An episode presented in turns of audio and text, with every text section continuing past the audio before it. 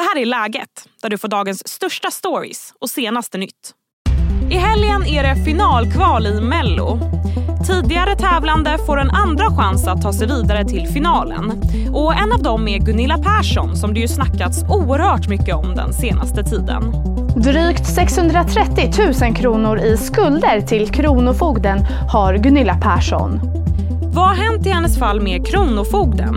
Och hur kommer det sig att det ofta är så stor uppståndelse kring henne?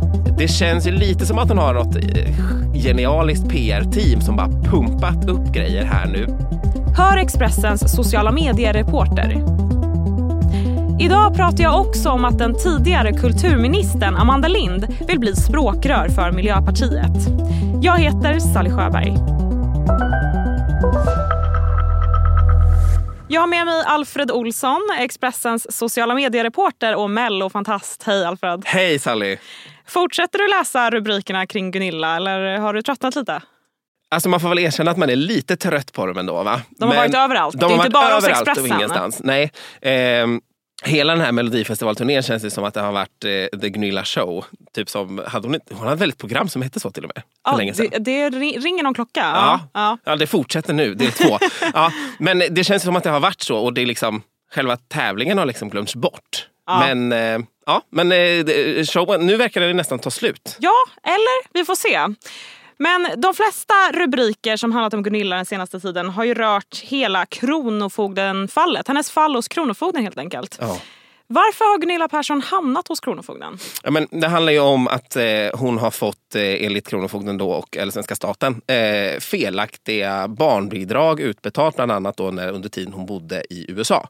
Och det här var ju samtidigt som de eh, spelade in då svenska Hollywoodfruar och så vidare. Och det var också enligt dem då bevis på att ja, men hon har ju inte befunnit sig i Sverige och ska ha rätt till de här pengarna utan hon har befunnit sig i USA och då ska hon inte ha rätt till de här pengarna. Och hon hävdar ju att jo, men, hon har minsann rätt till de här pengarna och allt har gått rätt till.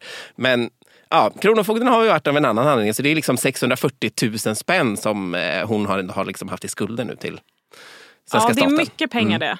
det. det. Ja, men hon säger samtidigt att det är så pass mycket pengar är det inte att hon inte skulle klara att betala det. Utan det är liksom principsak som hon har valt att nej, men jag tänker inte betala. Va, och va, varför? Ja, principsak säger du, men har hon lagt några mer detaljer där?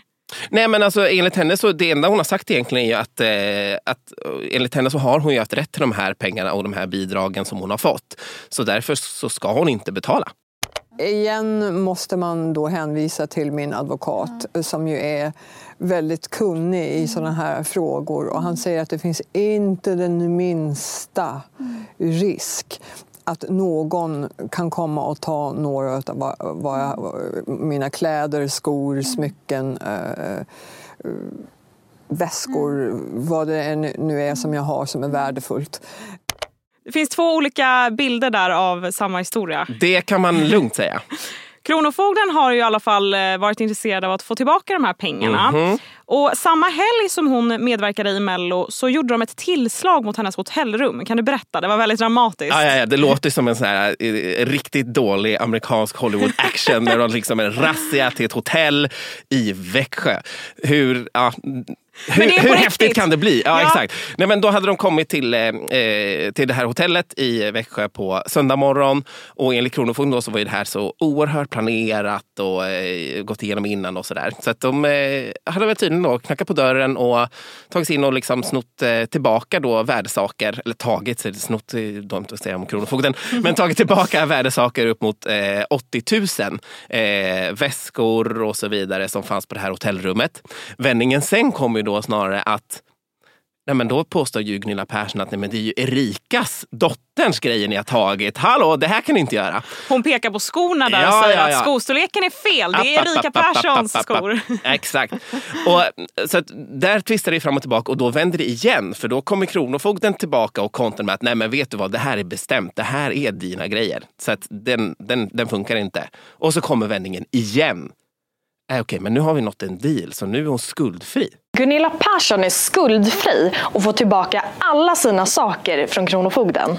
Ja, så där lät det i Aftonbladet när beskedet kom. Hur det kommer sig att hon blev av med skulden ska vi snart prata om. Men först blir det en kort nyhetsuppdatering.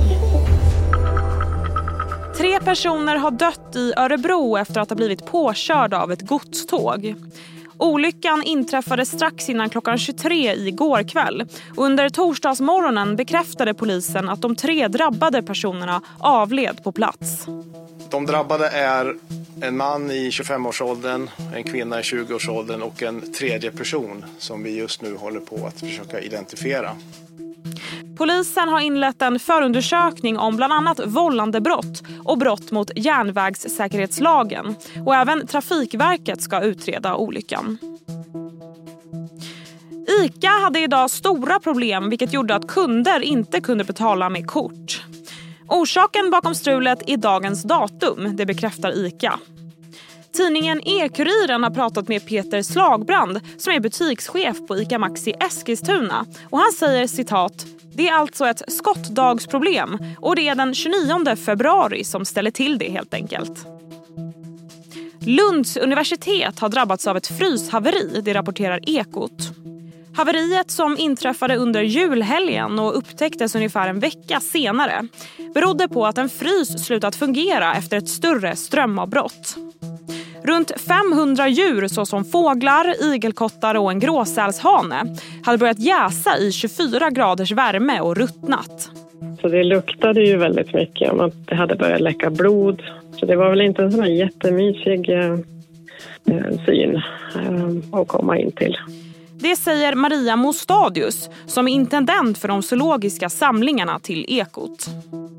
Förra året drabbades även Karolinska institutet av ett liknande fryshaveri. Då förstördes tiotusentals biologiska prover och kostnaden för haveriet beräknades till 500 miljoner kronor. Hej, Ulf Kristersson här. På många sätt är det en mörk tid vi lever i. Men nu tar vi ett stort steg för att göra Sverige till en tryggare och säkrare plats. Sverige är nu medlem i Nato. En för alla, alla för en. Välkommen till Maccafé på utvalda McDonalds restauranger med Baristakaffe till rimligt pris. Vad sägs om en latte eller cappuccino för bara 35 kronor? Alltid gjorda av våra utbildade baristor.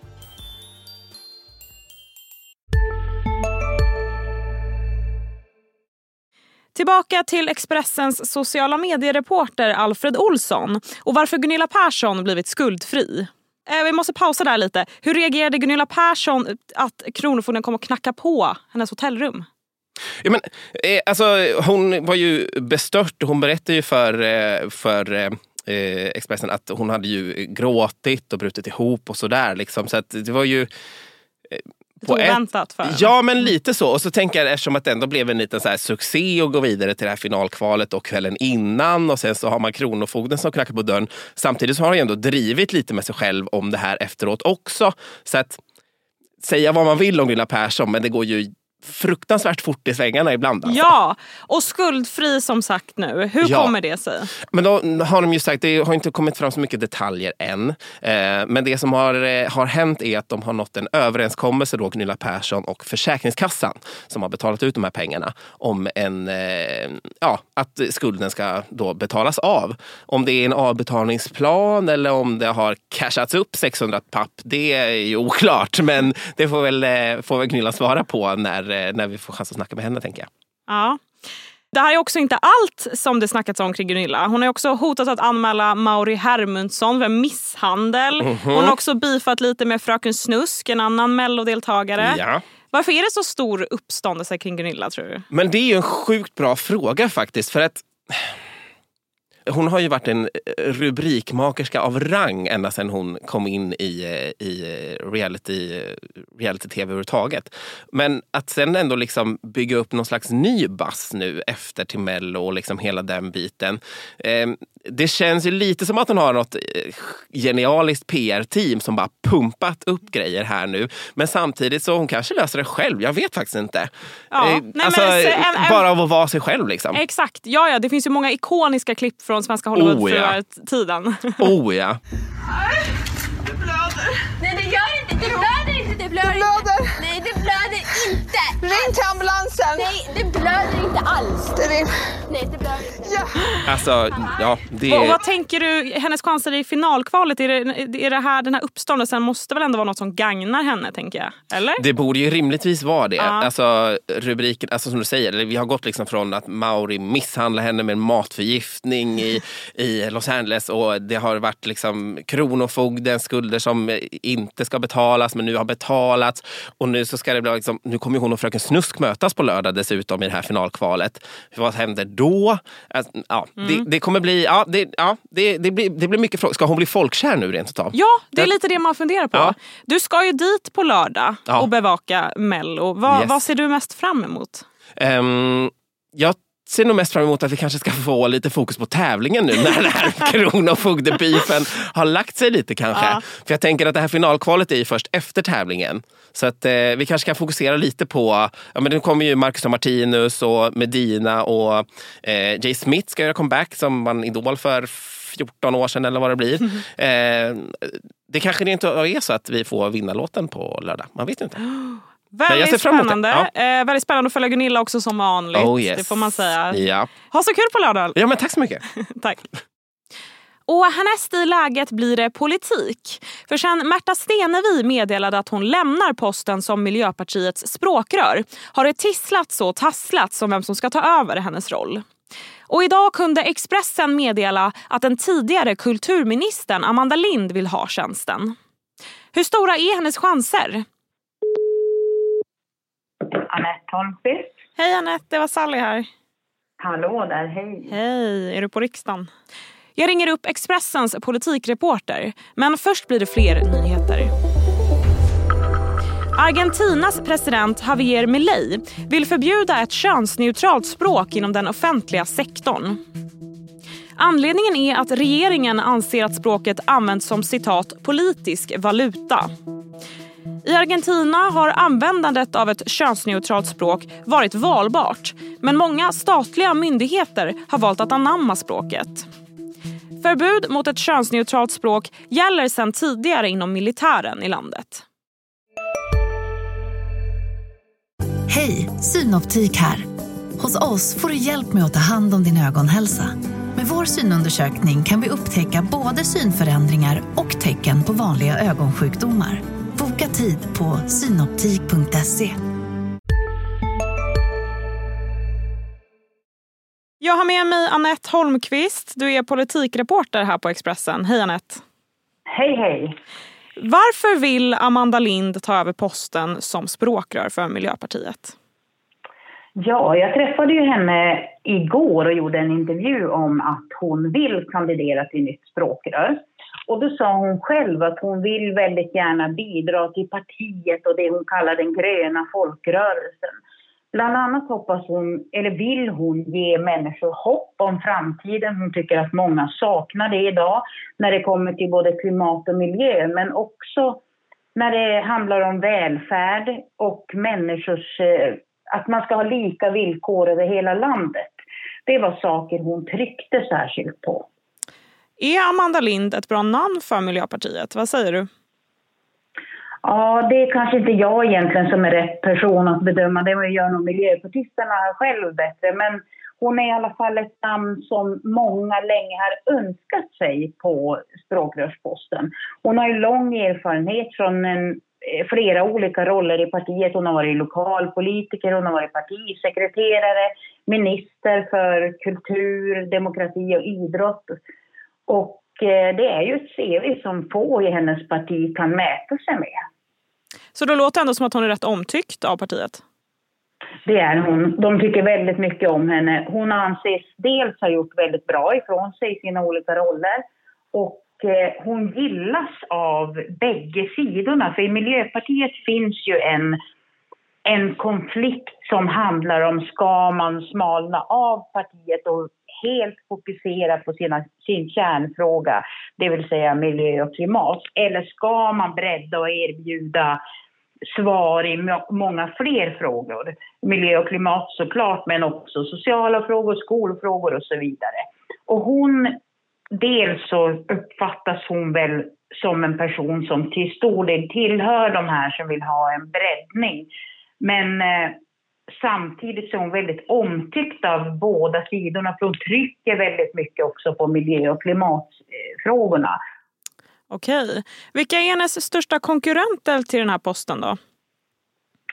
Ja, nu är det tre namnkunniga personer som har kommit ut med att de kandiderar. Och jag skulle säga att den som i huvudsak är hennes konkur huvudsakliga konkurrent är den ekonomisk-politiska talespersonen Janine Alm Eriksson. Hon är riksdagsledamot, har också stor erfarenhet. Bland annat jobbade hon som eh, statssekreterare i utrikesdepartementet och sysslade då med biståndsfrågor. En som man inte heller ska räkna bort är Annika Hirvonen som är gruppledare i riksdagen. Och hon är omtyckt framför allt av de som tycker att Miljöpartiet verkligen ska profilera sig i frågor om mänskliga rättigheter. Hon är ju känd som en stor flyktingvän bland annat. Mm. Men hur stora chanser har Amanda Lind då gentemot de två? Jag skulle säga att i det här läget är det Amanda Lind som är stor favorit till det här jobbet. Det, det har sagts ganska länge att hon fick ju, alltså folk ville ju ha henne redan 2020 men då var ett av hennes barn så litet så att hon tackade nej. Men hon har funnits på önskelistan för väldigt många ganska så länge. Så att som allt ser ut just nu så är det Amanda Lind som är storfavorit. En del, jag har fått en del reaktioner på artikeln idag där folk säger ja, då var den striden över. Men man ska komma ihåg, allt kan hända. Valet sker ju inte förrän den 28 april. Okej, vi får se om det blir Amanda Lind eller någon annan då helt enkelt som blir det nya språkröret för Miljöpartiet. Tack så mycket Anette. Tack så mycket. Och det var allt för idag. Läget kommer ut varje vardag så glöm inte att följa podden. Sätt gärna även på notiser så missar du inga avsnitt. Tack för att du har lyssnat. Du har lyssnat på en podd från Expressen. Ansvarig utgivare är Karin Olsson.